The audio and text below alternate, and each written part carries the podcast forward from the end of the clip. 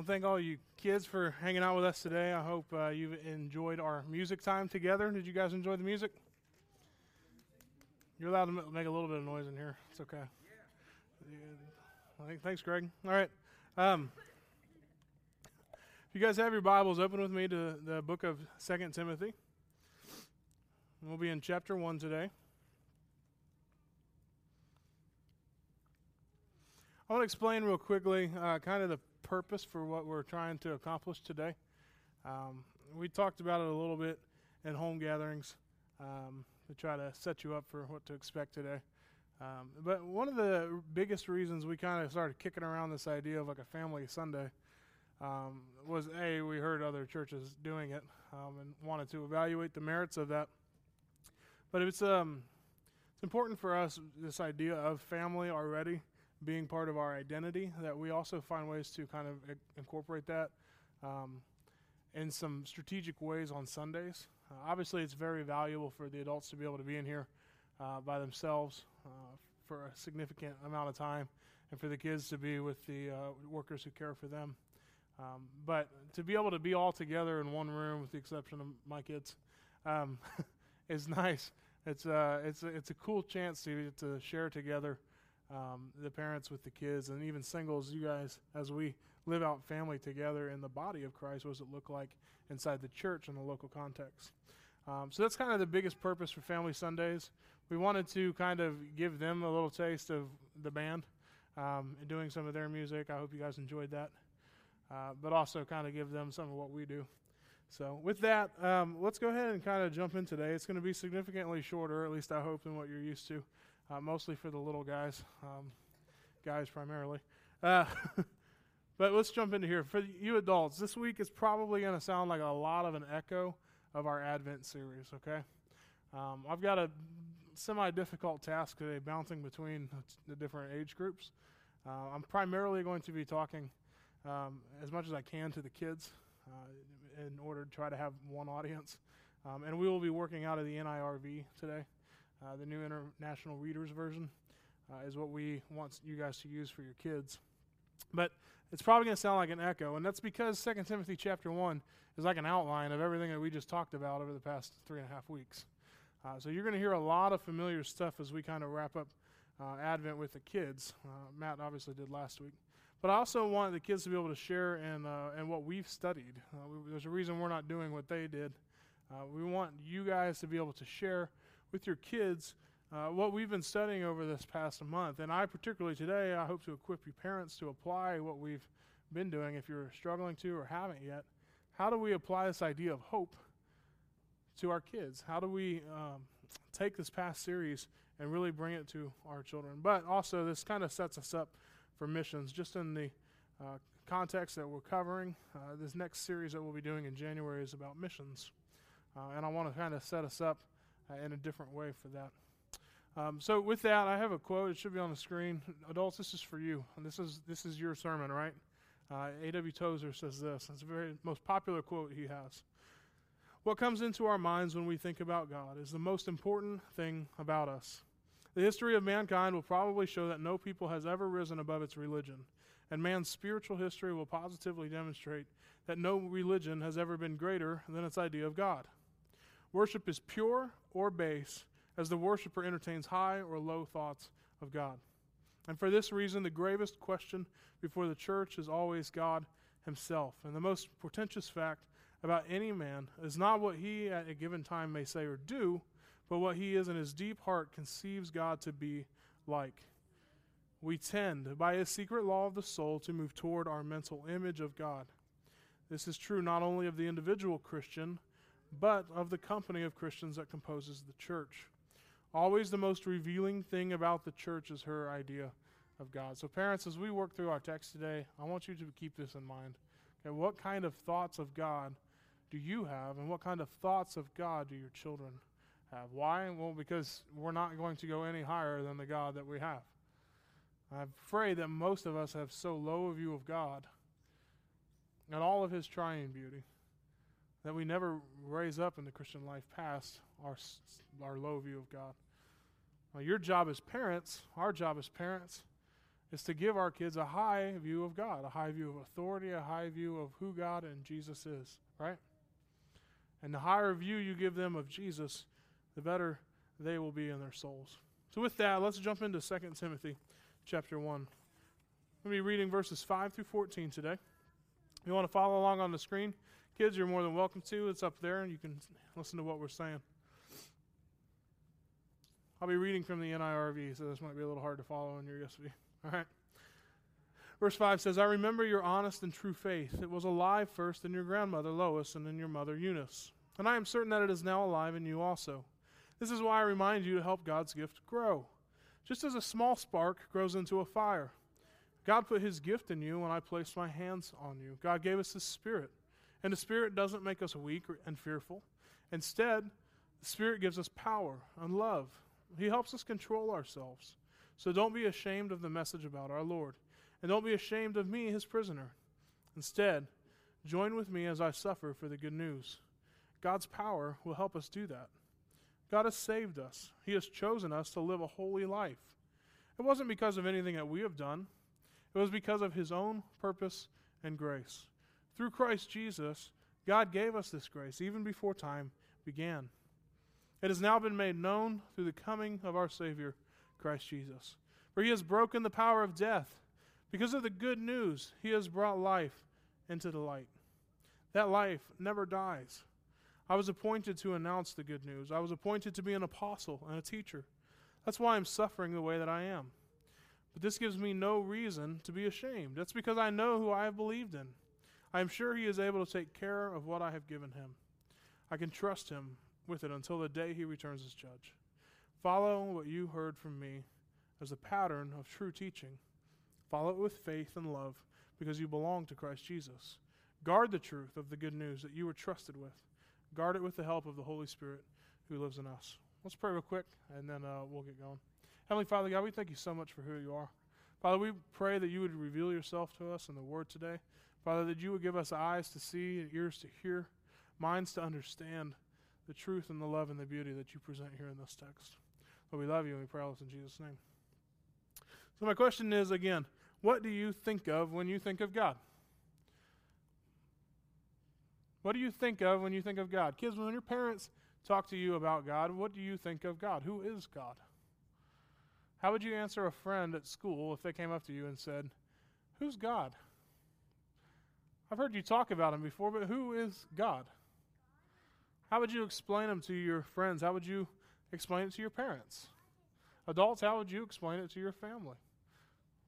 Who is God? When you think of God, do you think of his attributes? So when I say attributes, I'm thinking, do you think about like the power, the strength of God? Do you think about the the presence of God, that He's everywhere?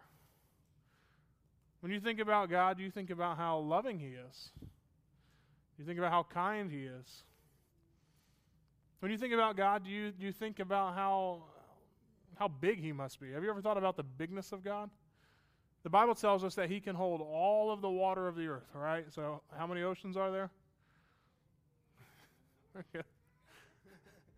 there are a lot there's a lot of water in the oceans. He can hold all of the water in the cup of his hand. That's a big God, right? God is big. He's huge. He's powerful. You might think about the promises of God, right? You guys have been, the older kids have been going through, uh, God is faithful. He keeps his promises, right? He, God makes lots and lots of promises, and he's faithful to all of them. So you may be thinking particularly of those promises that you've heard over the past many months. But I'm also afraid, too, that sometimes when we think about God, we think about some things that might be a little man centered. It might be a little us centered. It might be things about us that we think of God. That God's there to maybe serve me. God does things for me. Uh, maybe that I got in trouble because God didn't get me out of that.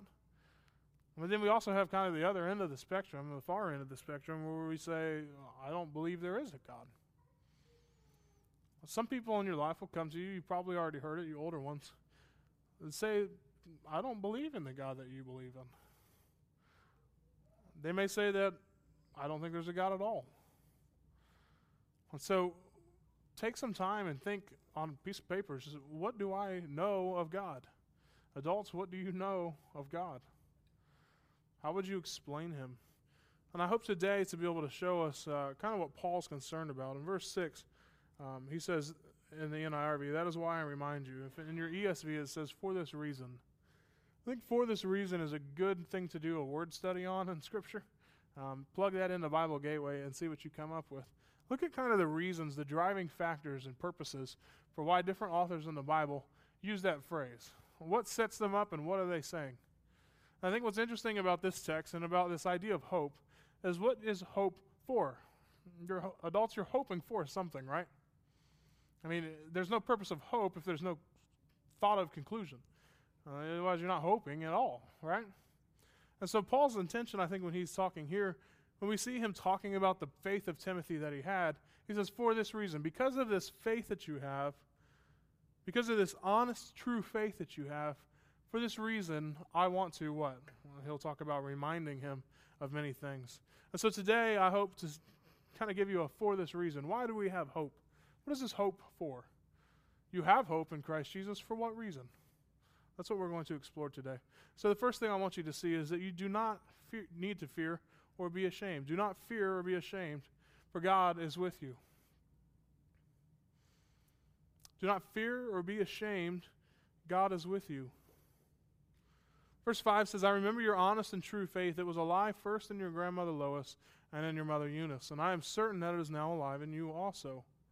It says, I remember your honest and true faith. Uh, my question would be Can you consider, or could the faith that you have be called honest and true? Is the faith that you have in God honest and true? Is it even alive? He says, I'm certain that it's now alive in you. The kids, I want you to see something here, all right? Listen up. Spiritual heritage, the fact that your parents love Jesus is a really important thing, okay? It is. But you need to understand that your faith has to be your own, all right? Your faith cannot simply be your parents' faith. At some point, you need to say, I believe this too. This is my faith. Timothy's grandmother and his mother both loved Jesus. They were both believers. They were of the faith. But he, Paul says, I'm certain it's now alive in you also. So your spiritual heritage, parents, is important. You're going to leave a legacy of some kind. Understand that it's our job to bring our kids along in the faith. Verse 6, he says, This is why I remind you, for this reason, I want to remind you to help God's gift grow just as a small spark grows into a fire. For God put his gift in you when I placed my hands on you. What we need to understand is that once we have faith, we must help it grow. And we call that discipleship, right? We call that idea discipleship as we follow Jesus and his ways. So, kids, as you place your faith in Christ, the next step, if you will, is to continue to follow Jesus. And so, following Jesus is what we would call discipleship. And discipleship is basically this idea. He has in mind a fire. Have you ever tried to start a fire? Don't answer that if you're not supposed to. Um, yeah, in the bathroom one time, I tried to light the toilet paper on fire. Um, that happened at my school. Uh, have you ever like seen a campfire get started? Anybody? Yeah.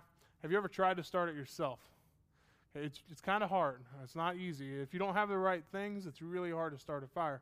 But the idea is this He's talking about keeping a fire alive. So, what happens if you start a fire, you cook your hot dogs, it kind of smolders down, you cook your marshmallows right, and then what happens if you just leave it? The fire will go out, right? It'll consume itself and it will burn out. He's saying here that we have to keep that fire alive. How do you keep a fire alive? poke it and add more wood, right? You have to have something else to burn. Are they saying answers? I can't hear them. No, okay. You're not dead. Um, you add wood to the fire to help it stay alive. And I think that's what a good picture for us as we talk about discipleship. When we're talking about keeping a faith alive and keeping this gift alive, we have to continue to add wood to the fire. And how do we do that? By growing, following, learning new things. We continue to grow in our faith. I think a danger that uh, we may encounter in this text of 2 Timothy adults, we know that this is Paul's kind of goodbye letter. uh, for lack of better terms. This is kind of the last thing that he gets to write. The last will and testament, and we may take this from a purely loving standpoint. But I think early on in this chapter, we see that Paul was not entirely satisfied with Timothy's level of current faithfulness. Uh, he seems to be exhorting him in a pushing manner rather than in a uh, thanksgiving type way that we see him do other times. And so he may not have been satisfied with Timothy's faithfulness. Now, we just went through all of First Timothy, right? What was that all about? What did he end it with? Fight the good fight of the faith. So Paul's writing here now, and uh, it seems as if Timothy might have kind of gotten overwhelmed, gotten a little worn out from the fighting that he had to do. I think it's interesting if you look at Timothy. I mean, he was obviously doing the work, right? He was doing the work. But when you think about a fire, the fire that you uh, cook your marshmallows on is a fire, right? Well, so is a bonfire. The one is they're they're obviously different, right? One can be as tall as this building, the other one is just as flat as can be. just because they're both fires does not make them equal, right? What about like a forest fire? Have you ever seen a forest fire from like a helicopter camera on the news? You should look it up on Google, Chapman. Um, forest fires are huge, huge, huge, huge, devastating forces of nature. What kind of fire is in your soul?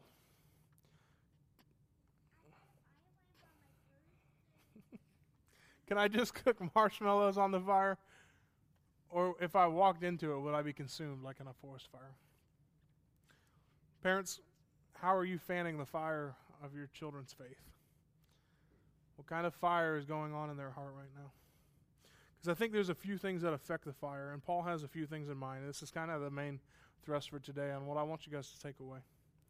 Fear is one of the first things that Paul has in mind about a, something that affects a fire. If you see, excuse me, if you see in verse 7, he says, God gave us a spirit, and the spirit doesn't make us weak and fearful. Rather, instead, the spirit gives us power and love. So Paul reminds Timothy that he has the indwelling spirit of God in him. And honestly, I'm ashamed myself at how often I need this reminder as well. I, I think my concept of God is yes, that he's everywhere. And so he's always with me, he is watching me, he's guiding me, he's leading me, and I often, often, often forget that he's in me. The Holy Spirit is so neglected when it comes to our understanding of who God is. We talk about God the Father all the time. We talk about Jesus Christ. Uh, I think Francis Chan was on the nose, and we needed a book written on, on the Holy Spirit. Uh, forgotten God. He's almost forgotten, I think, particularly in Baptist heritage, at least my Southern Baptist heritage. I think we need to remember and remind ourselves often that we need not fear. Why? Because we have the power of God not with us, not around us, but in us. In us. You have God the Spirit inside of you if you are a believer. But When we're talking about fear, I, I, I wonder kind of how we understand the fear. It's not a like horror film type of like, ah, you just shriek, okay? That's not ever going to happen when you're in school. Uh, when someone comes up to you and says, uh, Can you tell me who God is? You're not going to go, ah, and, and run away, right? I, I hope not. It's probably going to be kind of a like, uh, you know, he's, well, he's God. God God, right, man? He's, he's God.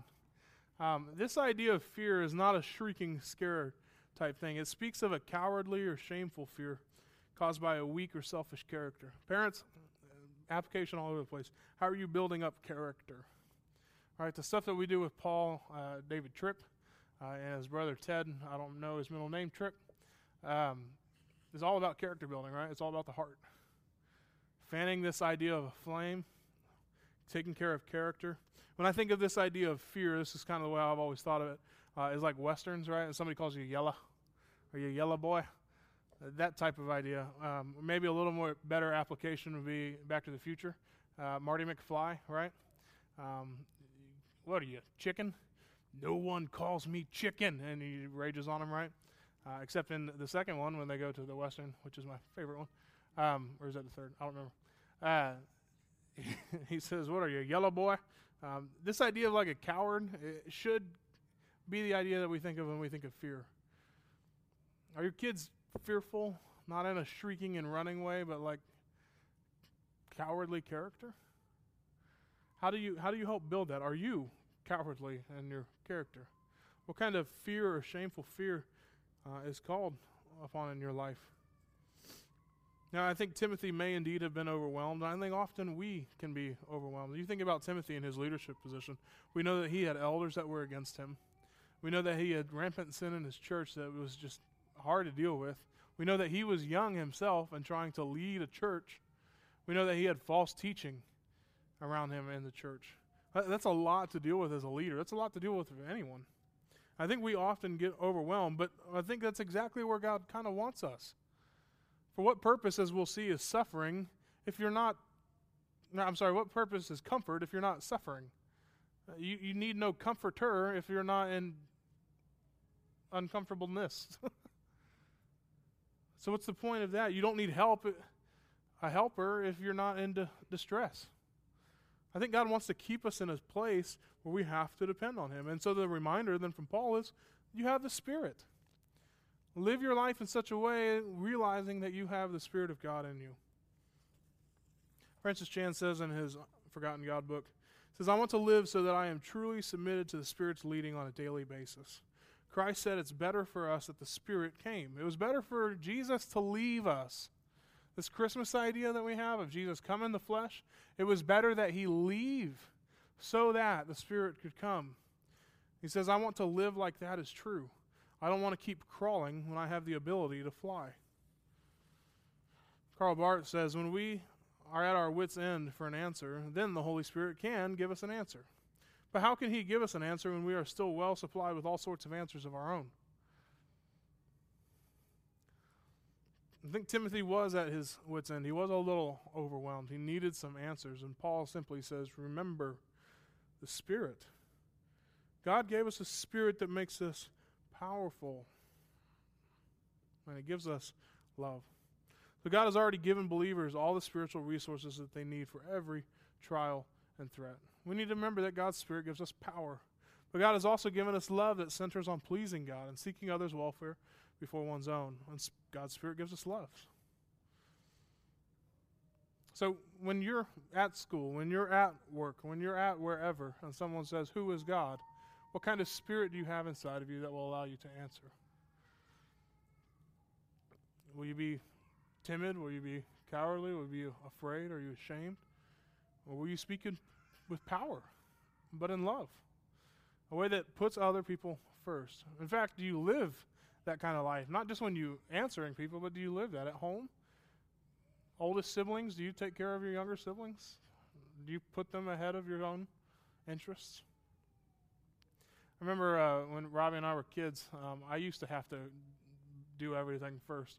Um, like we're, we're playing baseball or something. I've got to bat first, otherwise I don't get a chance to bat.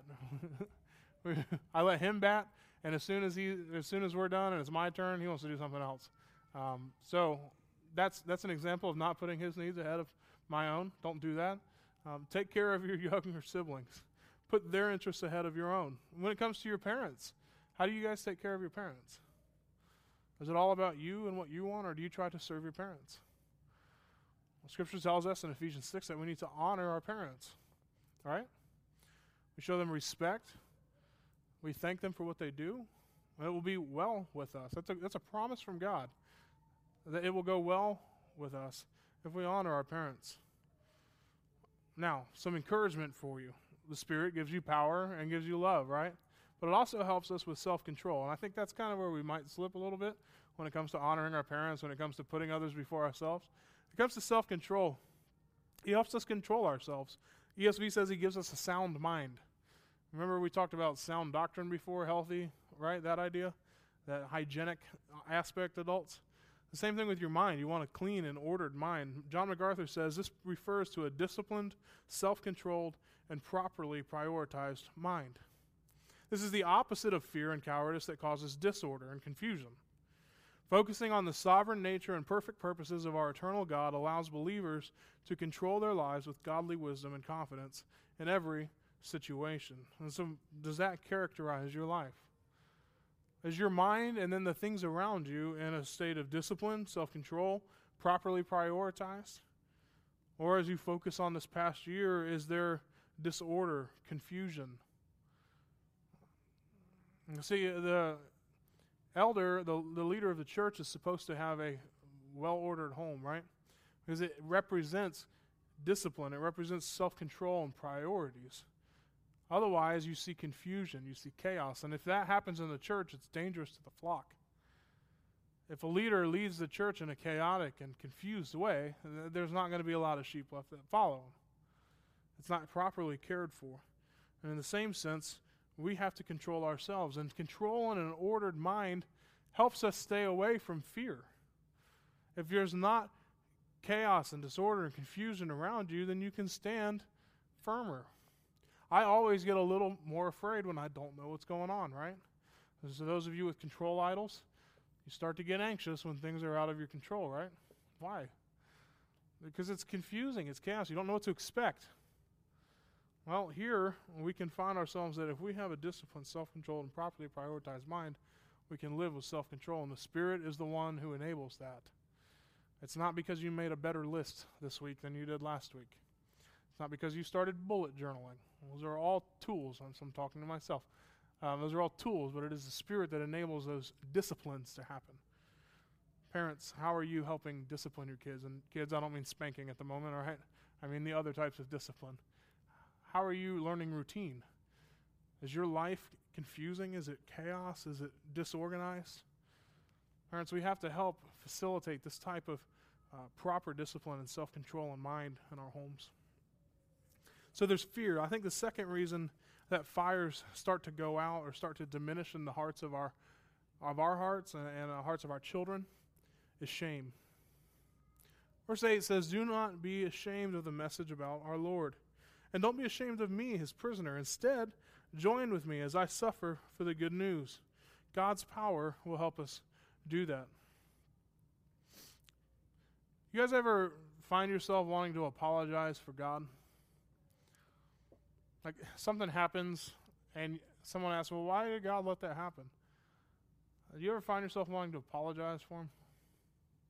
I, I do.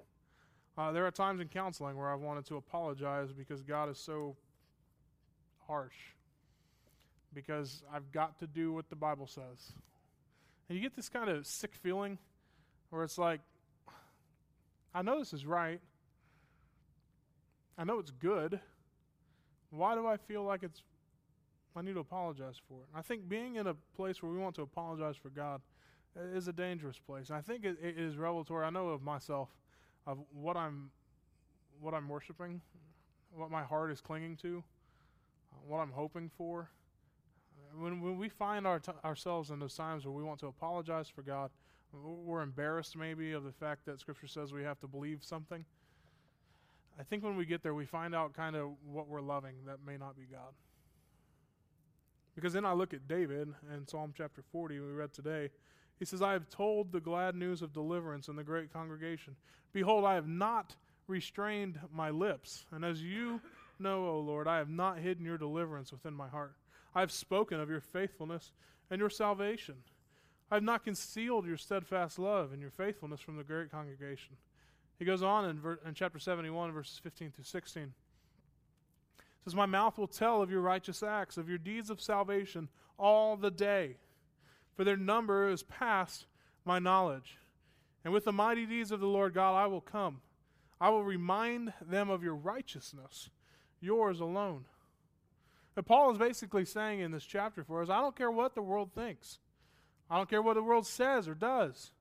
I know what God has mandated for me to be and to do, and that is what I determine by His power to be and to do. Whatever the consequences, I will boldly stand for Christ.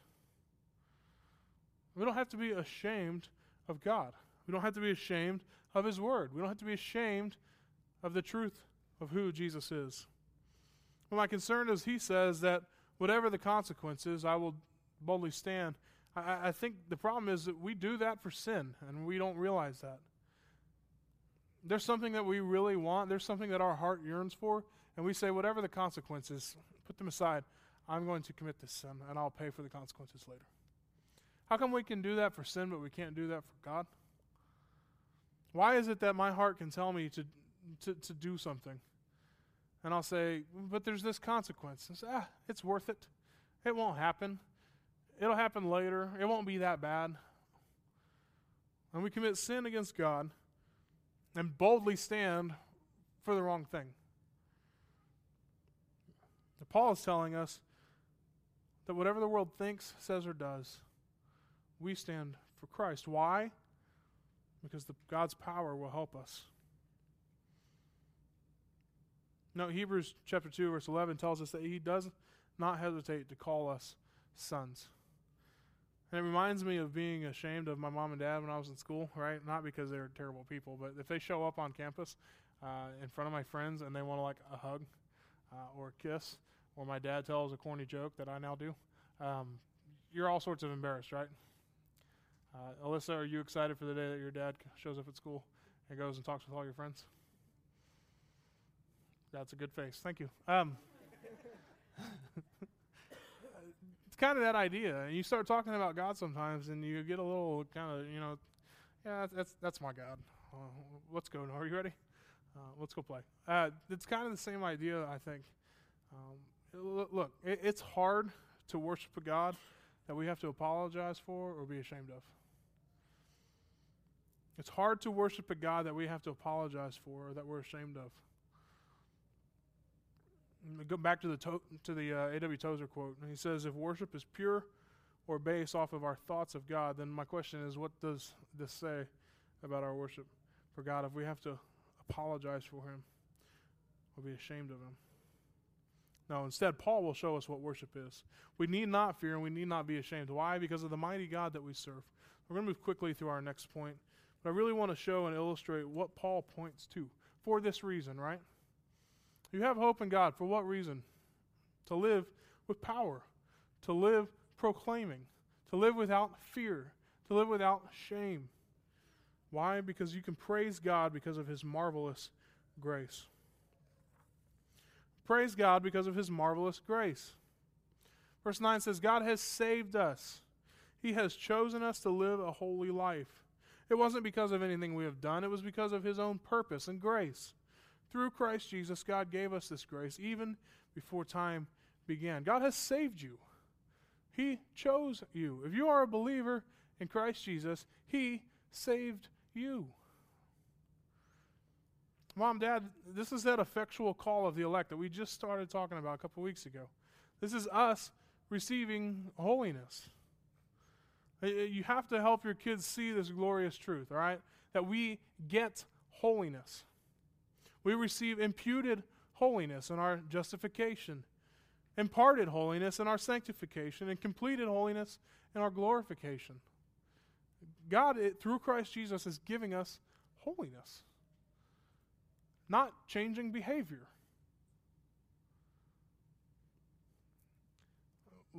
If we push the wrong thing, then we're going to miss the idea of holiness.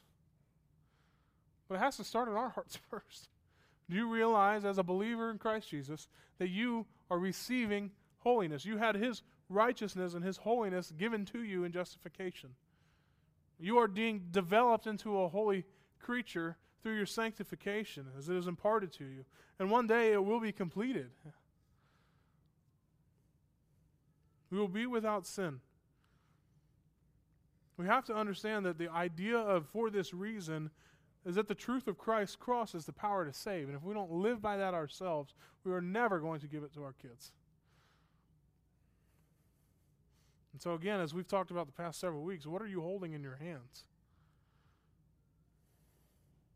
Well, listen to him. He says, It wasn't because of anything we have done. These things that I'm holding in my hands, it was be- not because of any of these. It was because of his own purpose and grace. Through Christ Jesus, God gave us this grace even before time began. If you're still struggling with predestination, don't. ESV, the adult version, it wasn't because of anything we have done. NIRV nails this. It was because of His own purpose and His grace. And through Christ Jesus, God gave us this grace even before time began. Grace is the instigator and it is the perpetuator in the life of a Christian. Grace is what starts, continues, and finishes the life of a believer. And he says in verse 10 It has now been made known through the coming of our Savior Christ Jesus. He has broken the power of death. And because of the good news, because of the gospel, he has brought life out into the light. That life never dies. You talk about Christmas and this idea of Emmanuel, God with us. It's been made known through the coming of our Savior. He came, He was made flesh. And He has broken the power of death. That's the idea of marrying Christmas and Easter together, right? He's broken the power of death, that fear and shame that we talk about. Right, we need to remember again the, the Tozer quote that we tend by a secret law of the soul to move towards our mental image of God. If you look at the trajectory of your faith over the past year, which way have you gone, up or down? With the youth, I used to always have a, a, a New Year's Eve party, and we'd have a, a small time together of devotional, and the question was always, Where are you from last year? Remember where you were last year, because in a year we're going to do this again. What's your trajectory? Because the mental image that you have of God is, the, is as high as you'll ever get. If your view of God is here, then you will slowly, for the rest of your life, just get to here. But if your view of God is way up here and it increases year after year, that's the trajectory that you're taking. He says that because of the gospel, life has come into the light. So, what are you living for? What's in your hands? he goes on to say in verse 11 I was appointed to announce the good news, I was appointed to be an apostle and a teacher. That's why I'm suffering the way that I am. But this gives me no reason to be ashamed. That's because I know who I have believed in. I'm sure he is able to take care of what I have given him. I can trust him with it until the day he returns as judge. You see that Paul has no fear of persecution and death from preaching the gospel. Why? How do you get that type of, of faith? How do you get that type of courage? If we're talking about not being fearful, don't be yellow. How do you get that type of courage? He has no fear of persecution and death. Why? Because he was so confident that God had sealed his future glory and blessing. This is where we get verses like to live, uh, to die is gain, but to live is Christ, right? How, how can he say that? Because he is so confident that God has sealed his future glory and blessing. Because I know who I have believed in.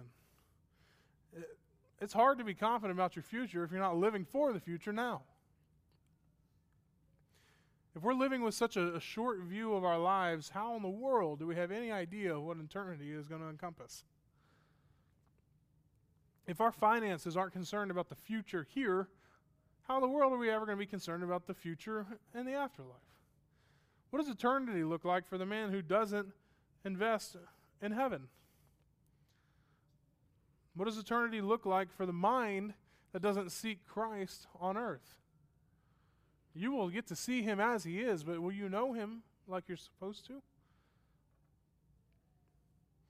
If we live now without any type of idea of what the future holds, and we can't be confident in eternity. Why? Your future glory is some ambiguous idea. Because your uh, parents, your kids have no idea what the future looks like. You don't know what the future looks like for them. How are you going to prepare them for stuff that you don't know is going to come? You prepare them to know the one who will be with them? You see, one of the big things that kind of shifted my parenting, even in the past like three weeks, this, this light turned on for me. I, it is really, really hard for me to be harsh with Adeline anymore. At first, I was starting to tend that way, uh, particularly because we have two now, and you know how that built. I was starting to be um, a little harsher with her, and I noticed it, and, and I reminded, I don't remember how I remember this. I came across something in Scripture, and it reminded me that if Adeline is saved, she will be my sister in Christ. And I, I would never, or at least I think I would never, treat any of you ladies in a harsh manner. I might be a little assertive or um, you're just, just honest, but I don't believe that I would ever be harsh with you. And I wonder why then can I be harsh with my daughter if she's supposed to be, you know, eventually at some point the same sister in Christ. Parents, treat your kids like they're co heirs with Christ, just like you are. That type of love that you have for the brothers and sisters here should be the same type of love that you have for your kids. That same kind of preparation, discipleship, exhortation. Do that with your kids. He says that I know who I believed in. It's not just knowing what you're going to, it's knowing what you've got now. The certainty of Paul's intimate, saving knowledge of God Himself. You understand that you can know God. How much do you know of God? Not just what do you think of Him, but how do you know Him? Is it a see Him on the street, bump fists, and say, What's up, God type way? Or is it an intimate knowledge of who He is, what makes Him tick, what His desires are? What his hopes and dreams are because they're concerned about you. For his glory, he wants to see you enjoy himself. I like where Paul kind of goes after he paints this picture of who God is and how big it is. In verse 13, he says, Follow what you heard from me as the pattern of true teaching. If he's concerned about Timothy's trajectory, he ends by saying, Follow me. Let me help continue to disciple you. Follow me as a true pattern of teaching. Follow it with faith and love because you belong to Christ Jesus. Guard the truth of the good news that you were trusted with. Guard it with the help of the Holy Spirit who lives in us. Parents, are you setting a pattern that can be followed? Can you say, verse 13, can you say, follow what you heard from me as the pattern of true teaching? Older siblings, are you setting a pattern that should be followed? Can your younger brothers and sisters look up to you and say, I may not want to be like them, but I understand what they're doing and I like it?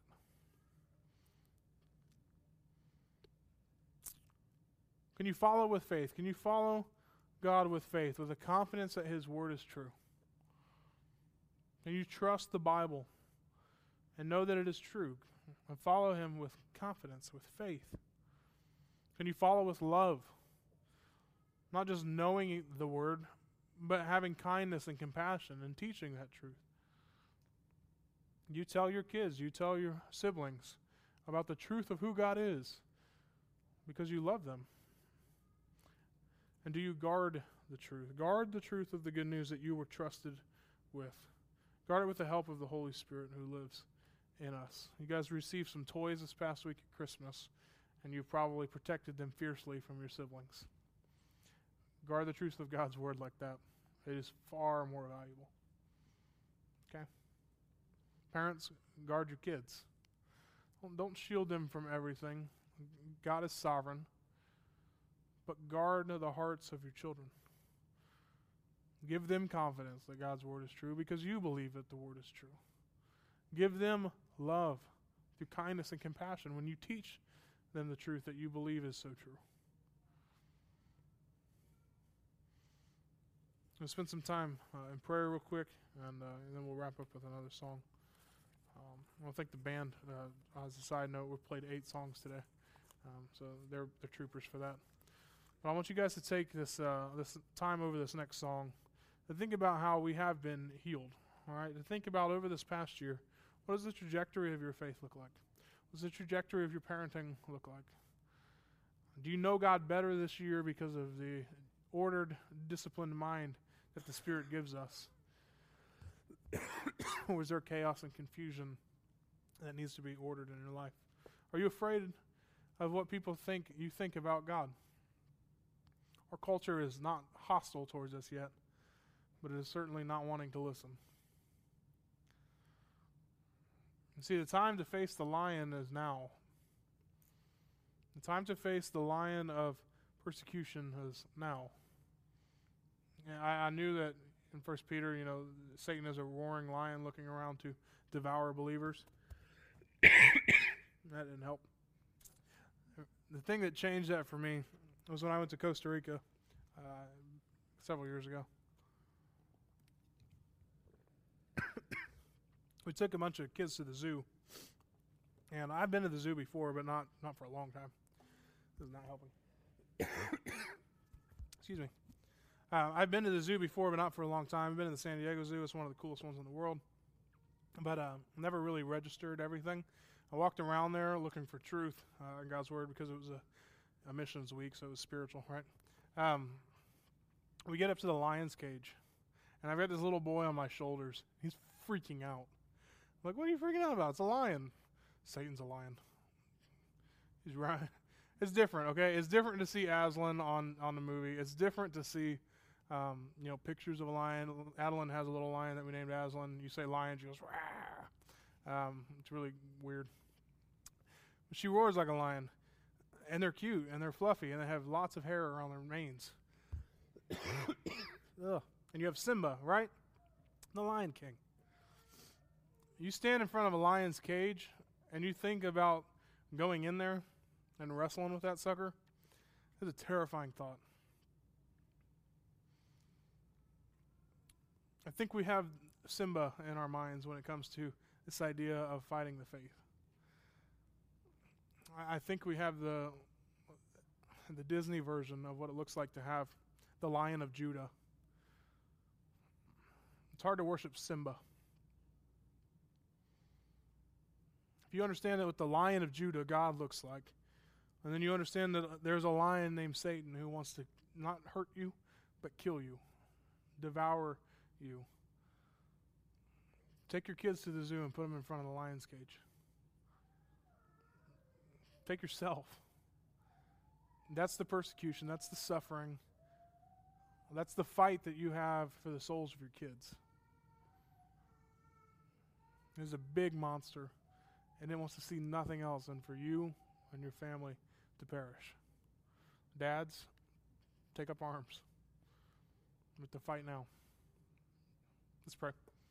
Heavenly Father God, we thank you so much for who you are. Father, we thank you for the, the truth of your word and the power it gives us. Father, we thank you that you are faithful. We thank you that you uh, have given us a word uh, in, in the Bible, Father, to allow us to fight for not just our souls, but for our family souls. That, Father, that we can trust you and the power that you give in order to accomplish that. Father, we understand that you have given us a spirit, Father, that, that indwells us, and you're not just with us and around us, but Father, you live through us in your spirit. Father, allow us to enjoy that comfort, that comforter, that helper. Father, remind us that you are always with us. We need not be afraid. We need not be ashamed.